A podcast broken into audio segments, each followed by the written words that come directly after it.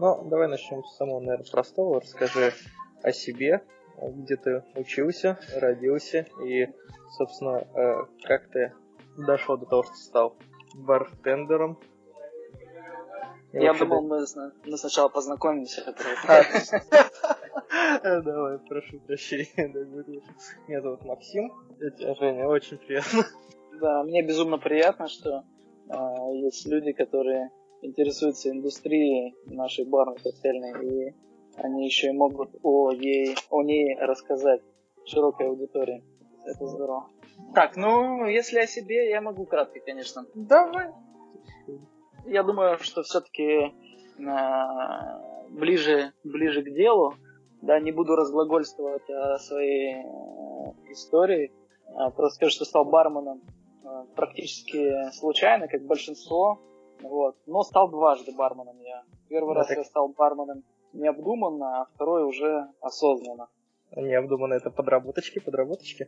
Ну, можно сказать и так. Я, я жил на тот момент в Сибири, в городе Абакане, и уехал в Красноярск поступать в университет. Мне было 17 лет, и пошел работать сначала официантом, и через полгода э, стал за стойку за барную. Тогда это было все на уровне совершенно э, отличающимся от нынешнего. А какой и... это был? Это был 2008, наверное, 2007-2008 год, это так. Вот. Но, на, как, как я узнал позже, в это время уже был хороший уровень в Москве. В Москве, к сожалению, э, я не был тогда, поэтому довольствовался тем, что было. Вот. Ну, собственно, когда в Красноярске осталось, ну, можно сказать, э, дел не оставалось никаких, я перебрался в Москву, где уже открыл для себя заново барный мир э, и понял, что это может стать, в принципе, занятием э, не только для студенческих лет, но и для дальнейшей жизни. Вот. Там я устроился на работу в бар City Space, который на тот момент входил в топ 50 лучших баров мира, и меня, собственно, случилось прозрение, да.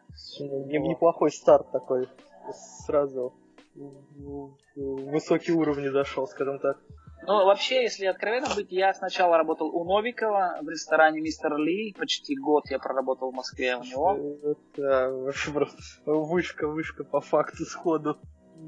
Такие, Наверное. Ну, ну не, не безызвестные рестораны. То есть, знаешь, некоторые там начинают с каких-то там небольших маленьких заведений, потом перебираются ты сразу в Новиков. Собственно, из Новикова уже перешел дальше. Дело в том, что я приехал, у меня было несколько собеседований, э, в результате которых я никуда не попал, но я понял, что нужно. И я уделил время какое-то для того, чтобы подтянуть свой уровень знания алкоголя, коктейлей, и уже шел подготовленным. Поэтому я думаю... Собесед... вот, собеседование вот на бармена, а как оно происходит, можешь рассказать? Ну, то это зависит. Спрашивают. Ну, то есть, вот что у тебя по факту спрашивали? Мне просто интересно стало. Даже я думал, ты там приходишь, как ну, не знаю, расскажешь, что там я умею вот там смешивать, там примерно знаю какие пропорции, знаю основные составы, то что там. И э, в связи с этим, как бы, я уже, типа, ну, на, поднатаскать, скажем так, в баре, они э, какие-то особые вопросы задают. Ты сможешь как-то рассказать? Да, без проблем. Здесь э, все зависит исключительно от управленца, э, от того, что у него в голове происходит. Потому что э, у одного, кроме цифр, э, там нет вообще ничего. Цифры должны быть, безусловно. Бизнес. Да, это бизнес, да. все-таки это деньги. Да, но тем не менее, тем не менее, это не единственное. Если человек, э, так скажем, наслаждается, наслаждается жизнью, процессом своим рабочим, то он смотрит вглубь каждого кандидата, у меня было много разных собеседований, и абсолютно все они проходили по-разному. Хотя в большинстве своем, конечно, это очень простые, э, вот как как раз ты сказал, э, рецептурки спросили, где работал, почему ушел или уволили, то есть это все понятно. Это стандартное, да. Да, а если говорить о местах уже более серьезных, то там люди тебя спрашивают о твоих хобби, о том, где ты видишь себя несмотря на то, что это банальный вопрос, но где ты видишь себя через yeah. действительно 5 лет? Насколько ты вообще способен планировать свою жизнь и работу в дальнейшем, да? Как ты реагируешь на стресс? Это очень важный момент в любом собеседовании. Ну, у профессионала обязательно есть такой каверзный вопрос, либо вообще ситуация. К примеру, э, меня спрашивали, э, какого я знака зодиака, к примеру, да, что редко спрашивают на ну, беседах. Да. Или употребляю ли я э, наркотические средства, к примеру.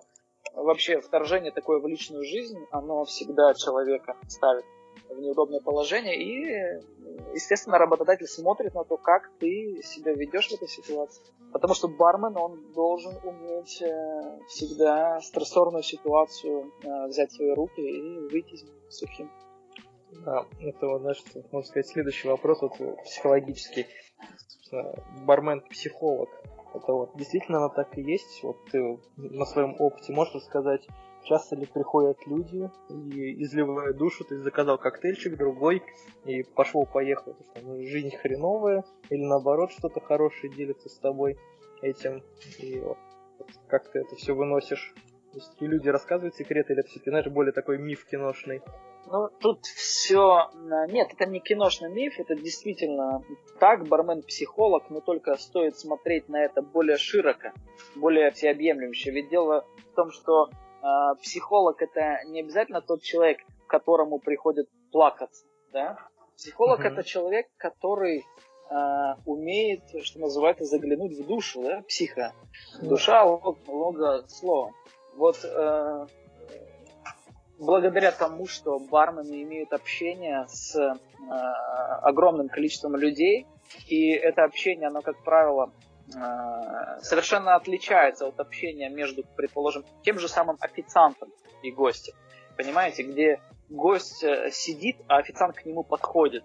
Да? Угу. Здесь ситуация другая. Бармен э, стоит на своем рабочем месте, и гость подходит к нему, как бы, э, понимаете, ну, друг, другая психологическая картина здесь. Вроде как к тебе пришли в гости, к бармену приходят да. в гости. А не ты подходишь вот. к клиенту. Да, и благодаря этому, я думаю, немножко другое отношение у людей э, в этом диалоге, и благодаря чему, собственно, есть возможность э, увидеть э, множество и мимических каких-то посылов, да, и вербально услышать больше слов ну, в конце концов, мы же не юристы, не врачи, не полицейские, э, не какие-то э, такие люди из э, профессии, к которым люди приходят исключительно по нужде. Да? Нам приходят для того, чтобы отдохнуть и хорошо провести время в большинстве своем. И вот все это, оно благо, благоприятно э, влияет на становление любого бармена как психолога в своем роде. В своем роде. Нельзя сказать, что профессионального, да? Ну, конечно, опыт, опыт, как бы ты выслушиваешь, помогаешь как-то, наверное, людям советами. Ты давал кому-нибудь советы? Приходилось ли? Не скажу, что это происходит часто. Ну, наверное, да, бывало такое. Хотя о таких вещах не принято говорить э, среди барменов все-таки это, это приватные отношения. Приватная беседа, да. Собственно, как и у психологов. Наверное, да. Да. Вот. Э, слушай, а расскажи, вот в чем отличие бармена от бартендера? На этот счет я писал статью еще э, очень давно, еще в 2012 году. Я, я решил завести свой блог, ну как-то вот ограничился всего несколькими статьями. Но я хочу сказать, что я потом через время нашел эту статью, свою же, уже у какого-то совершенно другого человека на, на странице. Перепечаточки. Да, да, да.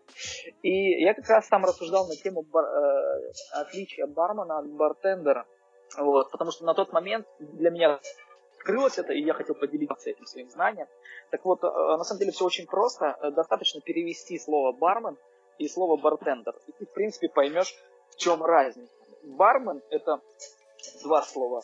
Бар сама стойка, да, то есть бар, и man, это человек, то есть человек за стойкой. В принципе, любой человек, находящийся там, на, я не знаю, а, за какой-нибудь стоечкой, продающий там сим-карты в метро, да, он бармен. А совершенно другое бартендер. Бартендер это э, два, опять же, слова бар, да, опять же уже известно, и тендер это слово, которое имеет огромное количество переводов различных. А, к примеру, ухаживание, приглядывание, присматривание за кем-то а, и, и так далее, то есть смежно к этому слову. То есть тендер – это слово, которое вносит как раз огромную разницу. В данном случае бартендер это э, как раз таки человек, который общается с гостем, который находит точки соприкосновения с ним, который э, создает его э, приятный опыт времяпрепровождения в ресторане, в баре, неважно. При этом он действительно ухаживает, э, следит и так далее. Э, в этом ключевая особенность. В этом. Ну, то есть барменом может быть любой, а бартендер все-таки такой искусник, это даже искусство ну, вот, в неком роде. В, в принципе, да. Ну вот э, есть, к примеру, э, в торговых центрах барные стойки, где делают фреши, соки свежевыжатые, да? Угу.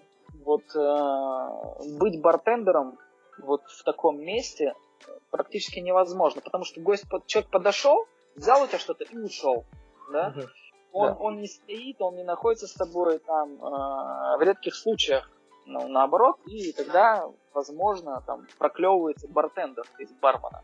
Но в целом бартендер все-таки это именно к э, человеку, который имеет долгий э, временной, так скажем, контакт.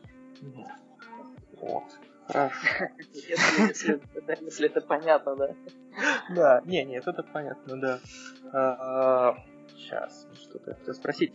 Я хотел, собственно, спросить про различия. Я смотрел твой Facebook, и, собственно, у тебя указано и работа и в Москве, и в Киеве. Вот, опыт. Вот ты сейчас в Киеве, да, насколько я понимаю, находишься. А, да. Можешь, можешь рассказать вообще, как, э, ну, есть ли различия Э, в барной культуре между Россией, Украиной и той же самой Европой там, или э, США. И Безусловно. на каком уровне сейчас находится, собственно, сам барный уровень, потом, вот, скажем так, в странах э, э, бывшего Содружества? Он поднимается на мировой уровень или как? Ну, то есть не будем брать в расчет то, что э, у нас есть великие там барменши, да, которые занимали титульные места в соревнованиях, немножко попозже вспомним, а именно вот именно само как искусство бартендерства, именно вот этой вот атмосферы барной. То есть не просто пришли люди выпить там, э, посидеть и уйти, а вот, ну да, именно вот со стороны искусства это. То есть оно двигается, не двигается как-то. По порядку, в общем, э, конечно, разница есть, разница есть.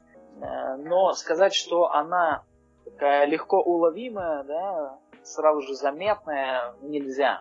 Я думаю, что э, многие, даже кто говорит, что вот, значит, Москва впереди, Киев, например, отстает, они даже сами до конца не понимают, в каких местах Москва впереди, а в каких местах Киев отстает. Вот. Потому что, к примеру, да, вот даже если по тому же самому Лондону пройти, к примеру, по центру, и заходить в каждый бар, который встречается на пути, то можно будет убедиться в том, что далеко, просто далеко а, не во всех барах а, умеют готовить хорошие вкусные коктейли. И, в принципе, персонал будет а, доброжелательным и гостеприимным. То есть всегда везде есть над чем работать. А в Киеве, безусловно, так скажем, эволюция барной индустрии началась чуть позже, чем в Москве. Но это не означает, что она сильно отстает. Я бы даже сказал, что она э, уже сравнялась и, может быть, даже уже делает шаг впереди московской индустрии. Э, конечно, можно спорить, можно долго рассуждать на эту тему. Я со своей колокольни сужу, да, как, как мы, ну, в принципе, да. все, все делаем, да. все субъективны. Вот. Касаемо э, вообще регионов, э, не регионов, так скажем, угу. других да, постсоветского пространства, мне сложно судить, потому что я, э, к сожалению, не бывал нигде, кроме Украины. Э, проездом в Беларуси был э, и ну, в России, конечно же. Хотя я также через социальные сети и через другие источники обладаю информацией о том, что и в Беларуси, и в Казахстане, ну хотя Казахстан, в принципе, а, да. Там, в принципе, все, да, да, да. Там все хорошо. Там все хорошо развитие активное, все используют локальные какие-то продукты, видно, что индустрия не стоит на месте, и происходит, происходит эволюция. Да. Это хорошо, что все-таки не стоит на месте, а двигается. Вот. А... Конечно, да. конечно, нам далеко еще до э, тех массовых попоек, которые происходят каждый вечер где-нибудь в Лондоне или в Амстердаме. Но я думаю, что здесь больше не барная культура, а скорее культура в принципе играет роль. Это, это всеобъемлющие такие вещи. Понятно. Я вообще считаю, что все настолько взаимосвязано, что нельзя говорить отдельно вот о барной культуре. К примеру, вот даже просто взять Киев и Москву. Uh-huh. А, ведь э, города абсолютно разные. Вот просто да, даже трафик. Очень, просто. очень разные. Киев это да. прям блаженство, спокойствие, я считаю. Вот. То есть именно вот если с трафиком сравнивать. Вот, вот, во-первых, представь себе, приходит человек в бар, который только что простоял в пробасе в каком-то в диком, да, на Тверской. Да. Или же здесь, в Киеве, который пешком добрался спокойно. Вальяжно, да, так. То есть даже публика совершенно разная э, в плане эмоциональном приходит к нам в заведение. Что уж тут говорить. Москвичи, конечно, где-то более избалованы, э, но вдруг, с другой стороны... Э, это, ну, это же стимул тоже, как бы, избалованность, то, что надо, мне кажется, улучшать себя, улучшать свое искусство, то есть показать более высокий уровень, то есть избалованности тоже есть свой плюс, я считаю. Безусловно, безусловно. Но вот если вообще в целом говорить о гастрономии, да, не только коктейльная история, а вообще о гастрономии, то м- Киев сто процентов впереди Москвы. Сто процентов. Особенно сейчас, когда действуют санкции, когда европейских О, товаров да. нормальных даже нет. В ну, Киеве да, огромное с, место. С этим все легче. Ну, да. да это накладывает свой отпечаток, к сожалению. Ну, не только санкции, на самом деле, вообще очень много мелкого бизнеса именно в Киеве, который развивается самостоятельно, обособленно и дает офигенные предложения своему потребителю. Так можно говорить и об устричном, ну, о морепродуктах, и о вине. То есть, э, э, да та же самая Паназия, к примеру, которая сейчас, ну, вот буквально бум, наверное, проходит Апаназию в Киеве. И даже элементарно э, качество блюд и ценник э, с московскими, ну просто не сравним. В, в Москве э, не получить того качества за такие деньги никогда.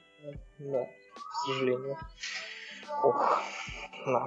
Вот как считаешь, э, флеринг он важен вообще ну, в барной индустрии и в повседневности, или это вот только остатки такие, знаешь, соревновательные, то есть показать то, что я умею вертеть, э, бутылки жонглировать и красота, или все-таки оно должно присутствовать в повседневности? Флэринг это то, что э, должно, должно безусловно быть. То есть все-таки должно создаваться шоу, да? То есть не просто замешал, а как-то это красиво. Еще отец всех барменов Джерри Томас завещал, что коктейли должны быть приготовлены эффектно, на виду у гостей, Поэтому флорингисты этому, этой заповеди следуют э, лучше всех. Другое дело, что флэринг, он не всегда нужен, да, если мы говорим о коктейльном баре а, а, с высоким уровнем, если мы говорим о ресторане, то это, в принципе, неуместно. Но если мы говорим о каком-то пати-баре или о каком-то ночном клубе, то это сто процентов неотъемлемая часть. Только так может строиться работа таких заведений. Диджей, Э, какая-то go-go поддержка и бар. Это всегда треугольник, который работает вот воедино. И если один из этих э, углов треугольника отсутствует, ну все, пирамида не получится никакой. Поэтому, безусловно, флэринг должен быть. Ну, просто это, это такая же история э, с выбором, да, кто-то выбирает одно, кто-то другое, это абсолютно нормально. Я считаю, что неправильно Э, злиться там. Вот есть бармены, которые считают, что значит, это чуть ли не позор для профессии, что mm-hmm. это, значит, качество и все подобное. Я считаю, что такие ребята, они просто не до конца понимают жизнь вообще в целом. Это да. И хочется видеть красивую подачу тоже. А, вот, от, о красивой подаче. Собственно, давай к твоему YouTube каналу вернемся немножко.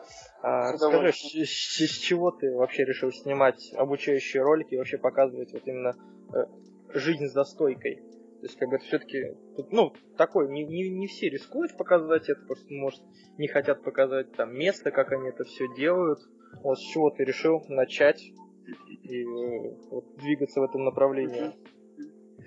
Вообще была идея изначально, да, именно, именно показать изнутри. А, Потому как, объясняю, э, все любят подглядывать, все люди любят смотреть э, на что-то такое полузапретное, интимное. Вот ну э, Дом, Дом 2 этому э, хороший пример. Еще какие-то подобные телешоу. Это все, э, это все нам естественно и не чуждо. Другое дело, что не все это признают. Вот, я признаю это. А, это первый момент, который пришел мне в голову, показать именно работу изнутри. Тогда я еще работал в сети Space, но тогда у меня не хватило, может быть, смелости, может быть, чего-то еще. А, ну просто нельзя было в отеле снимать, в принципе, запрещали. Mm-hmm. Вот, мы это делали буквально... Э, Тайком? Да, да, да. Но потом все-таки у меня появилась э, значит, отмазка хорошая. Я сказал себе и всем, кто э, мог мне запретить, что я тренируюсь, я снимаю себя, для того, чтобы улучшить сервис, посмотреть на себя, понять, как я со стороны выгляжу, что я делаю не так. Я очень много снимал себя вот так спереди, то есть ну, не вид от третьего лица, да, а вот именно просто себя, чтобы смотреть, как я двигаюсь, что я делаю. Я очень много заметил в себе моментов, которые впоследствии исправил, то есть какие-то неправильные э, гримасы на лице там, или просто жестикуляция. Ну, то есть все эти вещи, они видны только со стороны, никак, иначе ты их не заметишь. Вот. И постепенно, а, ну вот я снял несколько роликов от третьего лица и выложил их как-то э, в YouTube вообще без задней абсолютно мысли. Вот. А постепенно, постепенно э, люди смотрели, потом разместил один э, канал у себя. Ко мне обращались несколько каналов азиатских, в том числе обращались ребята из Фейсбука, из Cocktails for You. Они размещали мои видео у себя в паблике, и как-то вот э, разошлось, хайп какой-то поднялся вокруг этого. И я подумал, а почему бы не снять еще чего-нибудь? Но на этот счет, а, ну на этот э, момент уже у меня было много комментариев от людей, которые просили, чтобы я написал ингредиенты, какие ингредиенты в коктейль идут и так далее. Да? У меня не так много времени, чтобы заниматься этим. Я вообще этому время практически не уделяю. Я просто беру камеру, одеваю ее на голову, захожу в бар, начинаю готовить. Ну, примерно вот так. Вот. И поэтому я не хотел делать никаких описаний, там что-то рассказывать про коктейль. Я просто взял, просто начал... Такой блог, бложек для себя, скажем так, делал, да? Да, Получается. да, да. И есть еще одна причина классная, почему я так тоже начал делать. Я эти видео не выкладывал еще, они у меня в большом количестве тоже на YouTube-канале, но они исключительно для моих барменов, mm. которых я, э, да, можно сказать, взращиваю сейчас. Э, все эти видео на русском языке и исключительно уже по нашим коктейлям, которые у нас в карте есть классические тоже коктейли. И это очень удобно. Как бы у меня сейчас, к примеру, 5 ресторанов, в которых я являюсь бренд-барменом. В каждом баре, если проводить... В общем, не хватает времени да, и сил. Это... А так я разослал всем ссылки и все очень Смотрите, удобно. учитесь, как говорится.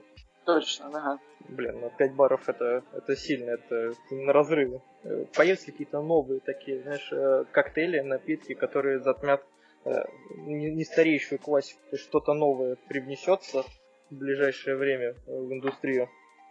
Ну, вообще, сложно на эту тему рассуждать, потому как классика, она есть классика, да? Люди. Ну. во, во все времена, в принципе, не дураки. Ну, в какой-то степени, конечно, и дураки, но что касается именно коктейлей, я думаю, тут уже все-таки изобретено практически все, а именно основные сочетания все перебраны.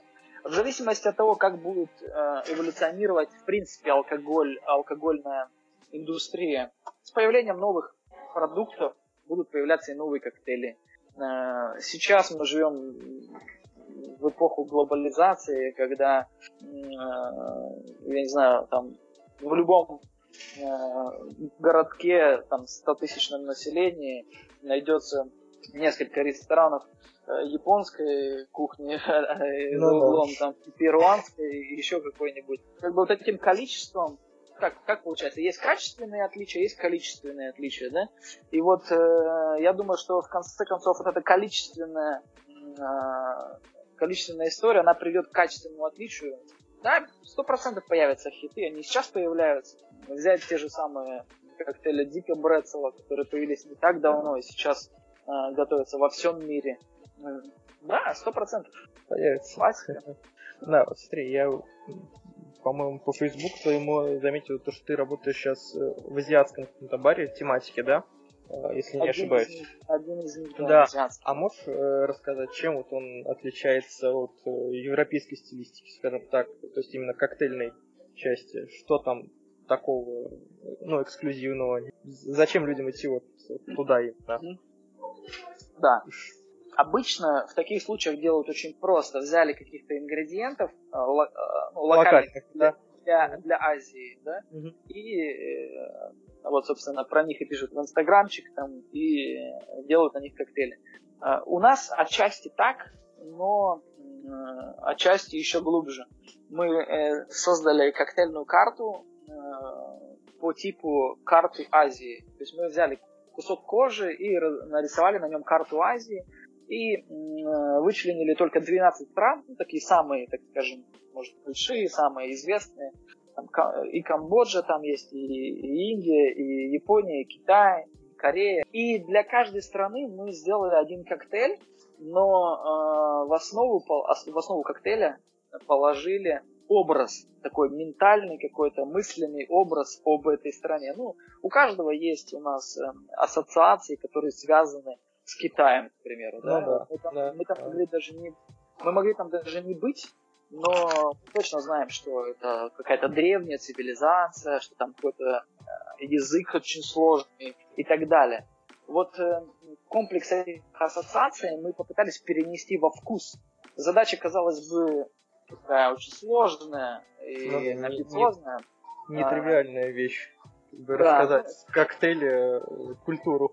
Ну, попытаться Да, ну, знаете. Да, знаешь, есть такая история, что там люди некоторые чувствуют, к примеру, запах зеленого цвета. Да. Или, да, или буквы у них там в цвет какой-то окрашены. Да? Вот этот Да. феномен, я забыл, как он называется сейчас, вот, собственно, его мы положили в основу создания коктейльной карты. Есть образ, и благодаря этому образу мы уже подбираем ингредиенты, мы уже а, строим коктейль. Вот, к примеру, тот же самый китайский опять.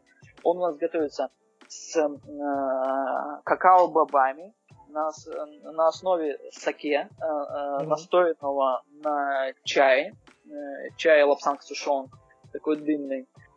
Помимо этого там ваниль присутствует, китайская, совсем немножко водки, а вот как раз водка настояна на какао-бобах. Сейчас сходу, наверное, не вспомню. А, корица, корица еще там есть. В общем, коктейль получается очень насыщенный, такой сверхнасыщенный, он плотный по себе. И эм, э, в нем очень много оттенков, каких-то ароматов, нот. То есть сложность страны мы передали в этом коктейле. Это самый сложный коктейль из всех наших азиатских. Ну и, соответственно, так дальше. Если Азия, то это четкость. Ой, если это Япония, то это какая-то четкость. Это экзотические легкие какие-то цитрусовые тона. Э, под- и, и, естественно, каждый коктейль у нас имеет какую-то свою подачу уникальную. Так китайский подается в глиняной посуде, с, э, и он даже пьется тяжело. Мы его подаем в чайнике и с маленькой пиалой. И его А, то есть как, как, чайника как кека, да? То есть получается, выпиваешь его. китайский чай, да, как китайский чай. Его даже пить сложно. Ну, то есть вот мы всем, всеми способами попытались перенести образ Китая на коктейль. И так со всеми остальными. Это круто. Буквально сейчас я придумал коктейль. Э, холодно у нас уже сегодня в Киеве.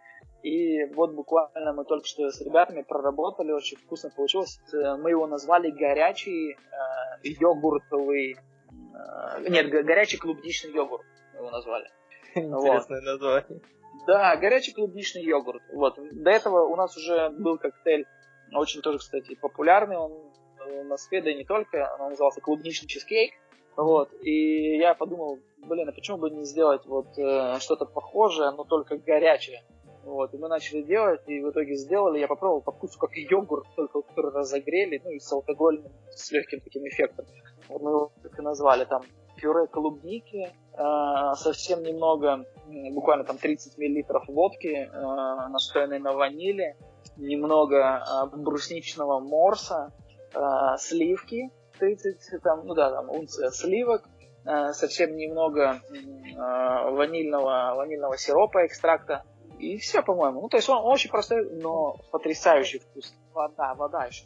Конечно, Как я мог забыть, горячая вода обязательно. Это круто. Вот. Принципе, наверное, у меня больше вопросов нет. Может, чего-нибудь хочешь пожелать э, слушателям и читателям? Слушателям хочу, хочу сказать спасибо за то, что они слушают. Вот. Хочу пожелать им наслаждаться э, и вообще употреблять только э, правильные коктейли, только в хорошей компании, только ответственно это делать, потому как все-таки алкоголь это не самое лучшее времяпрепровождение в жизни. Да. Но, но имеет место быть. Это да. Спасибо тебе большое, что уделил нам время.